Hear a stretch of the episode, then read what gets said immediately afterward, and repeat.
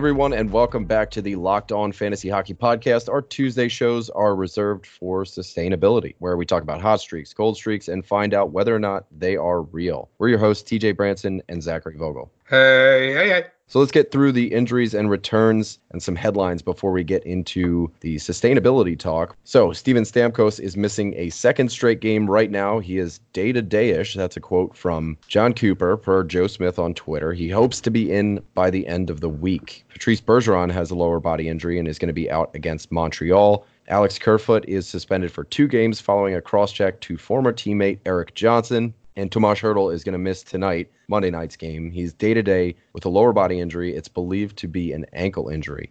Mika Zibanejad is eyeing a Wednesday return, and for that, I got to say, I'll believe it when I see it because I feel like he's been eyeing a return for three weeks now. I'm I'm sorry, TJ. It's been rough.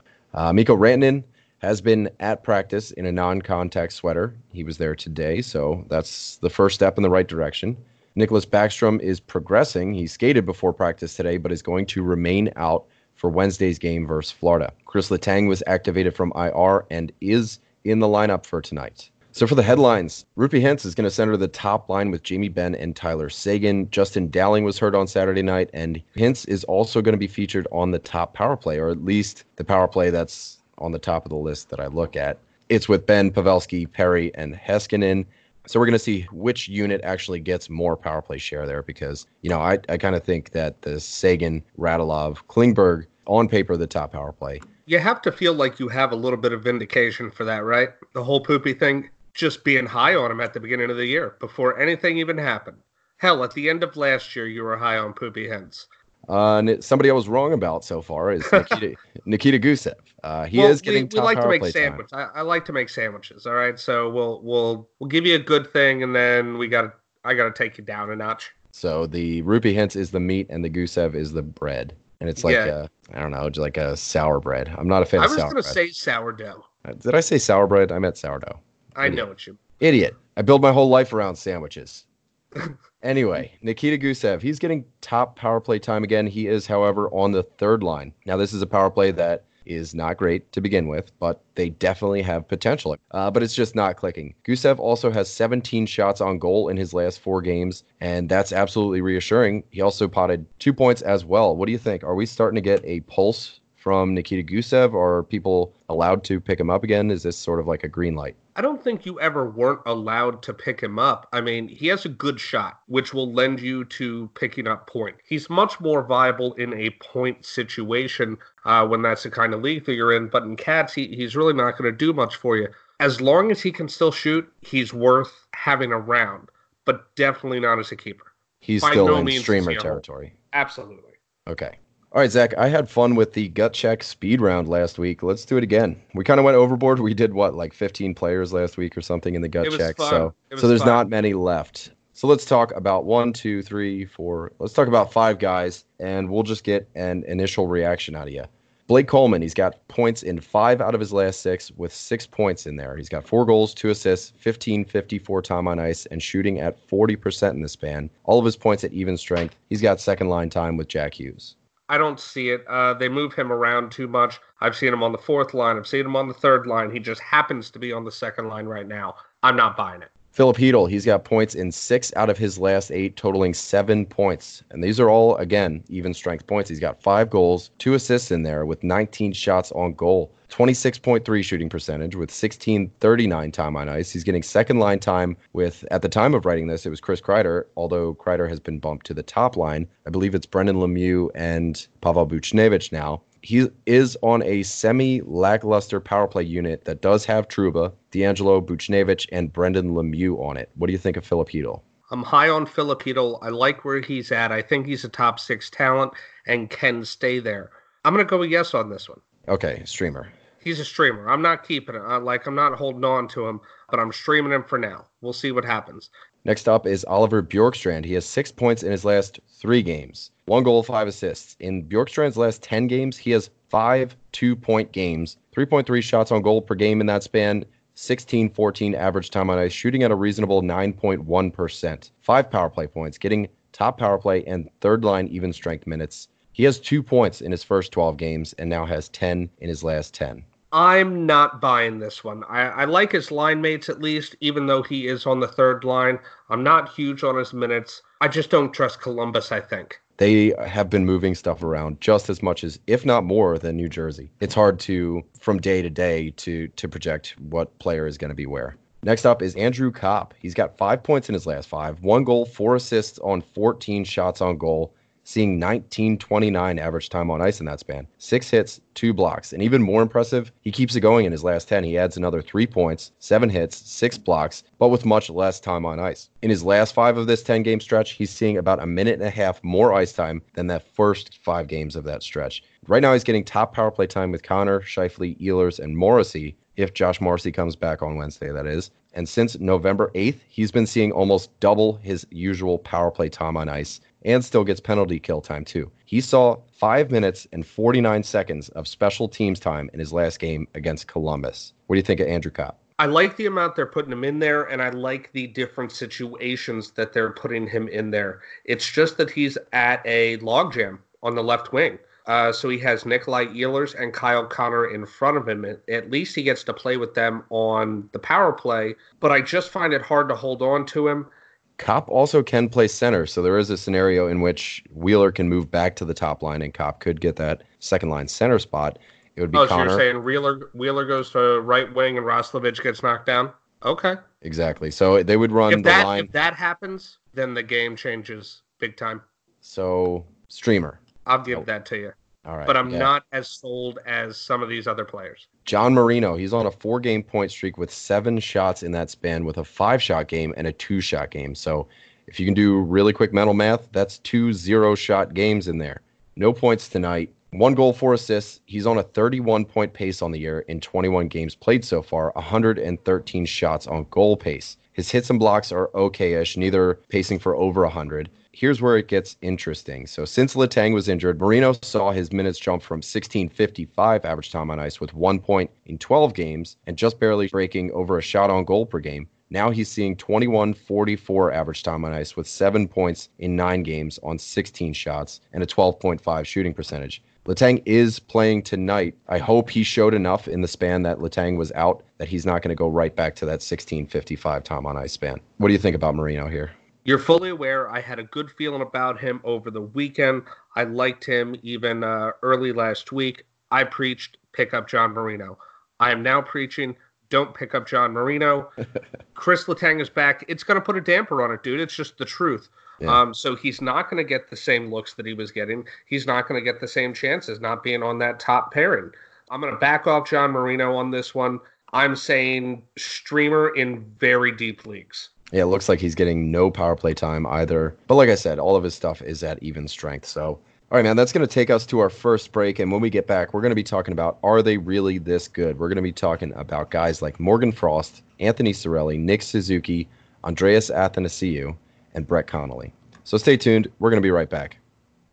We're going to start off by talking some Morgan Frost, who, since coming into the league, He's got three points in three games. So I want to start off by saying that we are just looking at a sample size of three games here. Super and the, fucking small.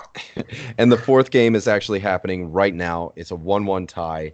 And, and he has no points. He has no points. So I think if we're asking ourselves if this point per game rookie is real, that we can just stop the conversation right now and move on but I do want to look anyway. So he's top line, top power play, getting a lot of buzz in fantasy circles, but he's still only getting 1446 average time on ice. In the AHL, he had a 60 point pace. And if you remember, he was the first rounder that we traded Braden Schenn away for.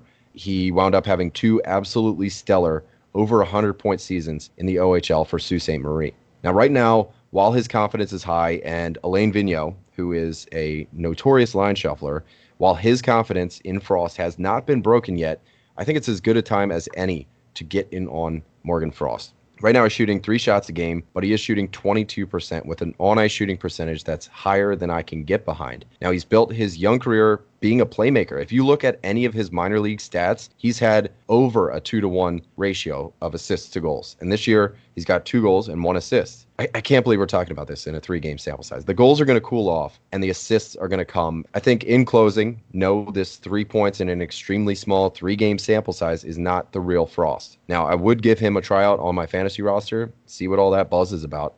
you know, especially since you and I are both homers, I think it's ridiculous to expect a point per game out of a rookie. But to get in on this kind of streak while the confidence is sky high, probably your best course of action. No doubt. Don't get me wrong. I definitely want to believe that he is this for real, but the sample size is way too low.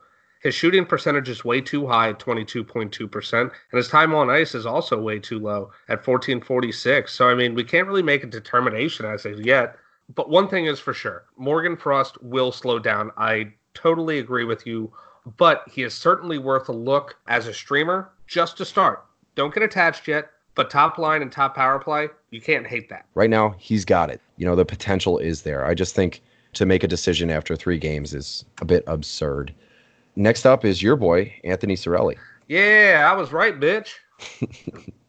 Prove it. I've always thought he was for real. I do think he is for real. I'm going to say that right now. Four goals and three assists in his last four games. That is a very sustainable 54% shooting percentage. I'm gonna have to. It's disagree. gonna be it's gonna be the first time that's ever happened in forever. No, I'm kidding. It's awesome that he scored all those points in in, in these last couple of games, and I'm super excited about it. But I definitely want to take a step back here. He is certainly streamable at the time when they have a back to back coming up or anything like that. If there's a if there's a day when they're playing on an off day, Anthony Cirelli is going to be one of your top streamers. But I really kind of see him as more of like a 50 point guy with like 20 goals, 30 assists. Now, I've heard that 200 games is the threshold for a breakout. And I hear this quite often on Dobber Hockey in their ramblings in different articles that are there. Right now, Cirelli is at 119. In his NHL career, he has 64 points in those 119 games. He's got seven in his last four, just like you were saying. So, in my opinion, a couple things are playing against Cirelli. First, he's got absolutely no consistent power play time. Actually, I'm going to make it three things that are playing against him because I just thought of another one. Somehow, with 11 minutes total power play time this year, Cirelli has three power play points. Hmm. Now he's he's not a power play guy in the eyes of John Cooper, who already has two pretty stacked power play units. It's wildly crowded on the Tampa Bay man advantage. And I think the second thing playing against Cirelli is the deployment. Now you're gonna say to me, Hey TJ, he's on the second line. How is that a problem? And but he's still getting 1744 time on ice and over 18 minutes in his last five games. I like that. You're playing right into my trap a little bit. And it's because Steven Stamkos is out for the, these last two games, and, and only one is on record. I, I get that. Now, for these four games, three of those, Stamkos was there, and I understand it. But while Stamkos is out, he's going to be the second line center. And when he comes back, you have Brayden Point and Steven Stamkos who can both play center. They've done it in the past. They've put one of Brayden Point on the top line or Steven Stamkos on the top line, and the second one manning a second line with Anthony Cirelli subjected to bottom six minutes through no fault of his own because I do think I agree with you. He has the talent. It sucks that he's on Tampa. That's such a good team that cannot give him consistent top six minutes. Maybe they stack the top line and Cirelli can be your second line center. That is best case scenario for Anthony Cirelli, but still best case scenario being a 55 point guy. There's better options out there, and I'm on board with you saying he's a streamer. Now, the third thing that's playing against him is he has a career high 123 shots on goal and right now, he's pacing for just around that. He's not shooting, and that's something that needs to come up. I can't push for Anthony Cirelli being a hold or a breakout without seeing, like, he. He barely has over one shot a game right now. He has 28 shots in 20 games. That's brutal. Now, as soon as he starts hitting two, two and a half, those kind of numbers, then I can get behind it. And those are the things that I want to see for Cirelli. We talked about it, I think, off air at one point. The best thing for Anthony Cirelli is a trade. Yeah, what did I say earlier? I said he needs to play on a different team. So I I, de- I, definitely think Cirelli can do some damage this year. He can he can probably push past 50 points. Right now he's on pace for 57, and I think it's in the cards. I just am not sold on it being this year. We're going to move on to somebody we haven't talked about in at least 24 hours, and that's Nick Suzuki. He's made like every single one of our last seven. Because he's episodes. great. He's gotten half of his points this year in the last six games. He's been shooting at 23% in that stretch. And on the year, he's pacing for 43 points. Personally, I'm going to take the over, and I'm going to tell you why. So, what I'm going to do is I'm going to break his season down into two halves. Now, they have 23 games, so it's going to be, you know, 11 games and 12 games for you sticklers out there. But in his most recent half, he's got seven points in 11 games. Now, if you think I'm trying to like gerrymander this, he would have eight points in 12 games if I if I did the most recent half first. So that's a. accused you of gerrymandering, dude. I accused myself in the paranoid part of my brain. Right now, he's on a 52 point pace in those 11 games, and in his first half of the season, he had five points in 12 games, which is a 34 point pace. And now I think he's closer to that 52 point pace guy than he is to that 34 point pace player mm-hmm. from the first half of the season. Now Suzuki's been getting sweet power play time with Drouin out during these six weeks that Drouin is out, he's going to make a serious case to keep it. And I think, honestly, I think he would be a great addition to the Drouin and Domi line after after Drouin returns. I think it was Joel Armia for the most part. They did try Suzuki up there, but then they also put him down to the fourth line. They had him on the third line. It never really stuck. So if if he can really make a case for himself in these next six weeks, I think top power play, top six is definitely in his wheelhouse. Now, I think his 57 point pace over the course of the last 10 games is what we can expect, but only while Drouin is out. And when Drouin comes back, either, you know, he does impress enough to keep the deployment or they bump him in hopes for depth and he's going to lose minutes. So, all said and done, I see him right around 50 points. I think my my favorite part about picking up Nick Suzuki is the fact that he's 4.8% owned in ESPN and only 11% owned in Yahoo and it's this this week. This week they have a great schedule, TJ.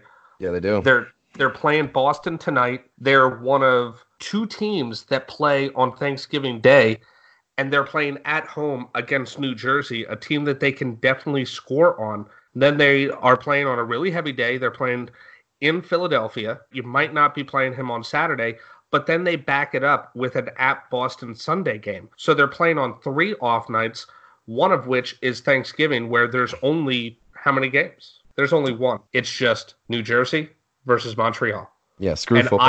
I, and I want to start stock holding anybody that plays on that day because I want points when my opponent can't get them because he has nobody playing. All right, I think we've sold sold the people on our thoughts on Nick Suzuki. Maybe we'll put a pin in that for the next couple episodes here.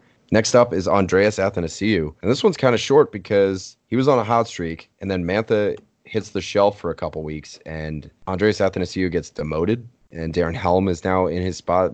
Like, what the heck is that about? So, Athanasiou's seven points in his last eight games seems as if it's going to be pretty short lived. His his shooting percentage is due for an uptick, but I don't think that he's going to hit 30 goals from last year, especially playing on the third line. He is on the top power play, but it's the Detroit power play, and they don't they're not exactly potent. So I don't I don't even think we're going to get 25 goals out of Athanasiou. And I say from the third line, his streak or hot player, whatever you want to call it, that's over too. I'm not buying Athanasiou. I mean, the whole idea of well, someone's got to score. It looks like it's not Athanasiou. He's not going to get close to 30 goals either. Not buying it.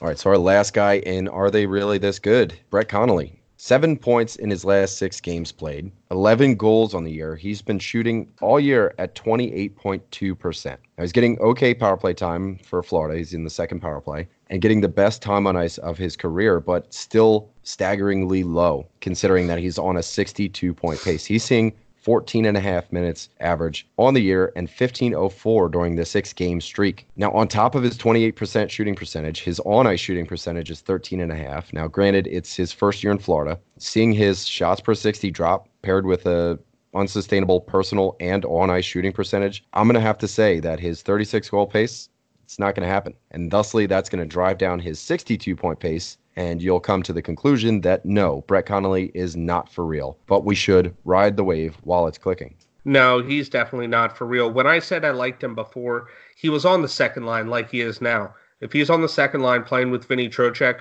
then yeah, he's worth it. But once he dropped down to that third line, he dropped off a cliff. So I'm going to go with no on this one as well. If he's getting top six deployment, however, I'm looking at a stream. Such a bad week for for Florida. Only two. Oh games. yeah, only two games. When we get back, we are going to roll into Are They Really This Bad? Minty will be right back. So we are back and we are going to look at Are They Really This Bad? Honestly, some of them I think are a yes, and some of them calm down a little bit. A lot of these guys are obviously not this bad. Morgan Rielly, Matt Duchene, John Tavares, they're having rough patches but we're going to get to the bottom of it. We've dissected cold streaks already in Johnny Gaudreau, Dylan Larkin, Carey Price, and many others recently. So go back and check those out if you want to hear analysis on them. Right now, let's get into are they really this bad? Zach, you want to know something crazy? What? Oliver Bjorkstrand just scored another goal. I know, I saw. First, we're going to bring up Morgan Rielly. And I want to start with a conspiracy theory that I have and I share with some users on Twitter. I don't know how many, but there's definitely more than zero. Morgan Rielly has been sitting out of practices kind of religiously, and more so when Mike Babcock was in. There was a four game stretch where Rielly had undisclosed things going on. I don't know if it's him protesting Mike Babcock or whatever. It also could be the fact that he might be dealing with a hidden injury, something that's like just under the surface. It's not huge, it's not like a broken leg or anything, but it's enough to keep him from playing more hockey than he needs to. Now, what I do know, and that's not a conspiracy theory, is that Rielly has dropped to a 56 point pace following a 72 point campaign. He's pointless in five, and he's got two points in his last 10. And right now, he's got Tyson Barrie breathing down his throat possibly competing for a top power play spot when Marner come back, and that does not bode well. I think Rielly is around that 55 point guy that he's pacing for right now. And going into the year, we had him. I had, I personally had him between like 55 and 60, and he went his first 15 games at a point per game pace. Now that's kind of right now we're in the eye of the storm, and it was kind of expected. Now we're we're in the calm of it, you know, and now we're in the eye.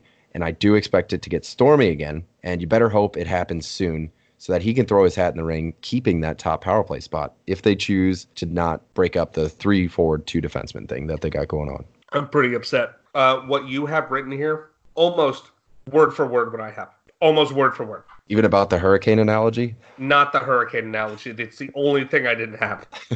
Everything else he said, almost word, and I'm not lying, word for word.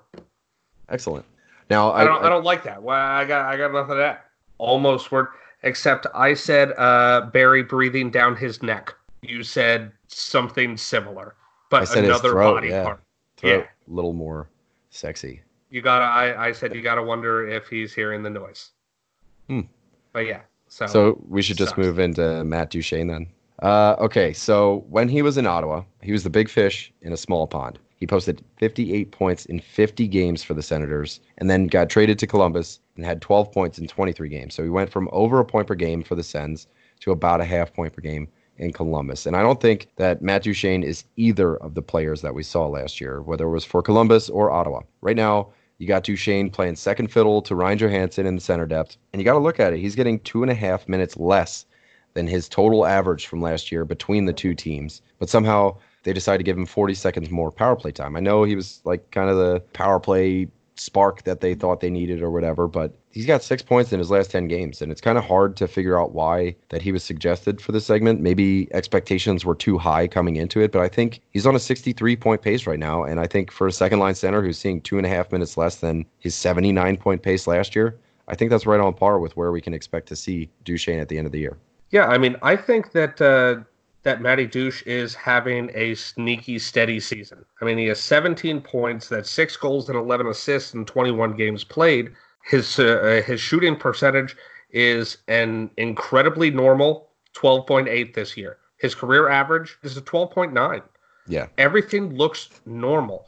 It looks like he plays. He has about the same amount of shots coming. I, I think he's just going to have a steady year. I don't think he's quote unquote really this bad at all. No, I think this is him. He's not doing bad. That that's just where it starts and that's where it ends. Yeah, shots per 60 is like right on par. Points per 60 is actually up.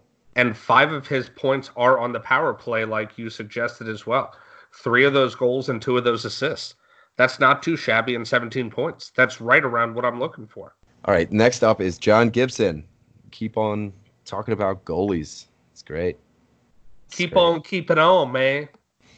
All right, so the Ducks they are two five and three in their last ten. They've been outscored twenty six to forty, averaging two point six goals per game. That is a mirror image of their first fourteen games where they went eight six and zero, outscoring opponents thirty nine to thirty five. I mean, it's a small jump, two point eight goals four per game. Now they gave up four goals per game in their last ten, and were only giving up like 2.4 in their first 14. Gibson is 7 10 and 1 on the year. He's got a 908 and a 3.02 goals allowed average. He's 3 6 and 1 in his last 10 with a sub 900 save percentage. 7 out of those 10 being 900 or lower save percentages. Now, despite his team, Gibson has somehow strung together a 50% quality start ratio and also posting the worst numbers in his career. Yeah, but that 50% quality start ratio is the lowest of his career. Yeah, and that's what I that's what I mean by like despite his team, he's getting no help, and I feel like anytime we talk about John Gibson having a rough week or uh, a rough go of it, it's because he's a great goalie on a bad team, and they're giving up four goals a game. That's not all on Gibson here. In his last six,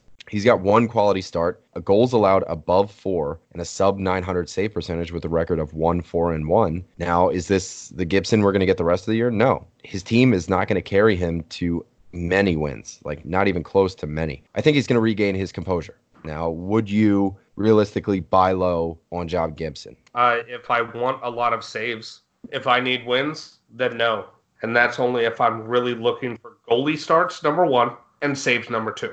If I don't give a shit about wins and I don't give a shit about save percentage because he's going to torpedo the shit out of you with an 806. You get a yeah. one game 806, you are mm-hmm. done. You are losing that. It's too hard to come back by unless I'm really trying to find something and I am digging deep. Then no. All right, fair enough. Personally, I would because I do think he's going to bounce back. I, I, you know, like like you said, I don't think he's going to be a 908 like his season is trending right now. Like he might bring home a 500 win record by the end of the year, but I, I just don't have as much confidence in it as I'd like to. On some of my teams, my goalies are trash, and John Gibson would honestly be an upgrade. So I think right now Gibson's probably got to have his lowest value. Zach, I just got an update that Rasmus Dahlin is out for the rest of the game. He took a hard hit from Erik Cernak. He got elbowed in the face. So all right, Zach, we got two more players to talk about. You only know about one, but I snuck another one in here. Let's go with John Tavares first. I was going to say, I thought we had one dude left. It's John Tavares. So let's JT. let's talk about him, and then uh, I'll I'll sneak a real quick another one in here. John Tavares' problems have well been incredibly evident without Marner on the ice. He's having problems meshing with a revolving door of line mates and the ability to drive offense on his own line. And honestly, I got to say, I did not see that one coming. Once Marner returns, I expect some normalcy to come back, and he is John Tavares in the end. So he is a golden god. I expect him to start scoring goals again. What I will say, this is the perfect time to sucker someone out of John Tavares. It is the perfect buy low opportunity because he's going to be back and he's going to be back with a vengeance. I agree. He's like he's pointless in his last four, so I guess you can call him cold. Uh, not for lack of trying. He's got 11 shots in that span. As far as any of the other guys on this list, I think I'm less worried about Tavares than than most of them. Uh, maybe yeah. we see a dip from 47 goals last year. He's shooting a whole lot less than last year. Last year we saw almost three and a half shots per game. This year it's down to less than two and a quarter. He's getting 30 seconds less ice time. But the biggest downgrade leading to that 64 point pace that he's on right now is the shot rate. He's got to bring those shots way up. All right, so we're both agreed. Don't worry about John Tavares. If you can, go out and try and snag him from your local John Tavares owner. All right, now for our last, our I'm secret... excited. I'm excited. All right, time for some cage-free, GMO-free, hormone-free, free-range takes. And somebody that is on this list for Are You Really This Bad? It's Michael Kempny. He's got no points in six games, three shots on goal in that span, and yes, he is that bad. Damn, you didn't have to like hit me right in the feels like that. Yeah, that's that the whole seems, take. That seems a little unnecessary. That's the whole take right there. Oh, just, man. Wa- just wanted to sneak that in there before I didn't want to put it on the docket so that you could see it and and, uh, ha- and have a chance to defend myself. Yeah, you're caught off guard. A little bit. It's free range hot takes right now. I'll say this: Michael Kempny is. Don't say a, anything. Don't say anything. He's on a little bit of a lull. He's on a lull, but so is his whole career. It's a lull. He's gonna Michael Kempny for Norris. You know what? Just put just put that in. You can take out just this. This is your blurb. Michael Kempny for Norris. There you go, TJ. For six Has, games, no points. Hashtag K for N. It's not going to trend. It's not even going to come close. All right, guys. Thanks for tuning in to our sustainability segment called Twitter just so Are I They Real? I hope you do. I hope you do. I need to see you on the interweb too. Got to see your your handle, tweeting out nonsense. Now, if you got anything to add, maybe we didn't cover a player that you're hoping to hear, you guys can feel free to tweet at us at lo underscore fantasy NHL, or you can go over 240 characters in our fantasy hockey Discord channel. I'm going to post the link in the description here. And Zach, something I've been neglecting for weeks now is our dynasty league that's in the works. We're aiming to go for the slow draft in April. We're over halfway booked as far as managers go. So if you guys want in, you just follow that Discord link and, and let me know. I'll get you added into our channel for the Dynasty League where we're going to hash out the scoring, the rules, all that stuff. Uh, that, so that's going to start in April. Thanks for listening. We are going to catch you guys tomorrow when we're joined by Andrew Dewhurst. We are going to be talking players who are outperforming or underperforming their ADP. So we'll catch you guys then. We love you. Love yous.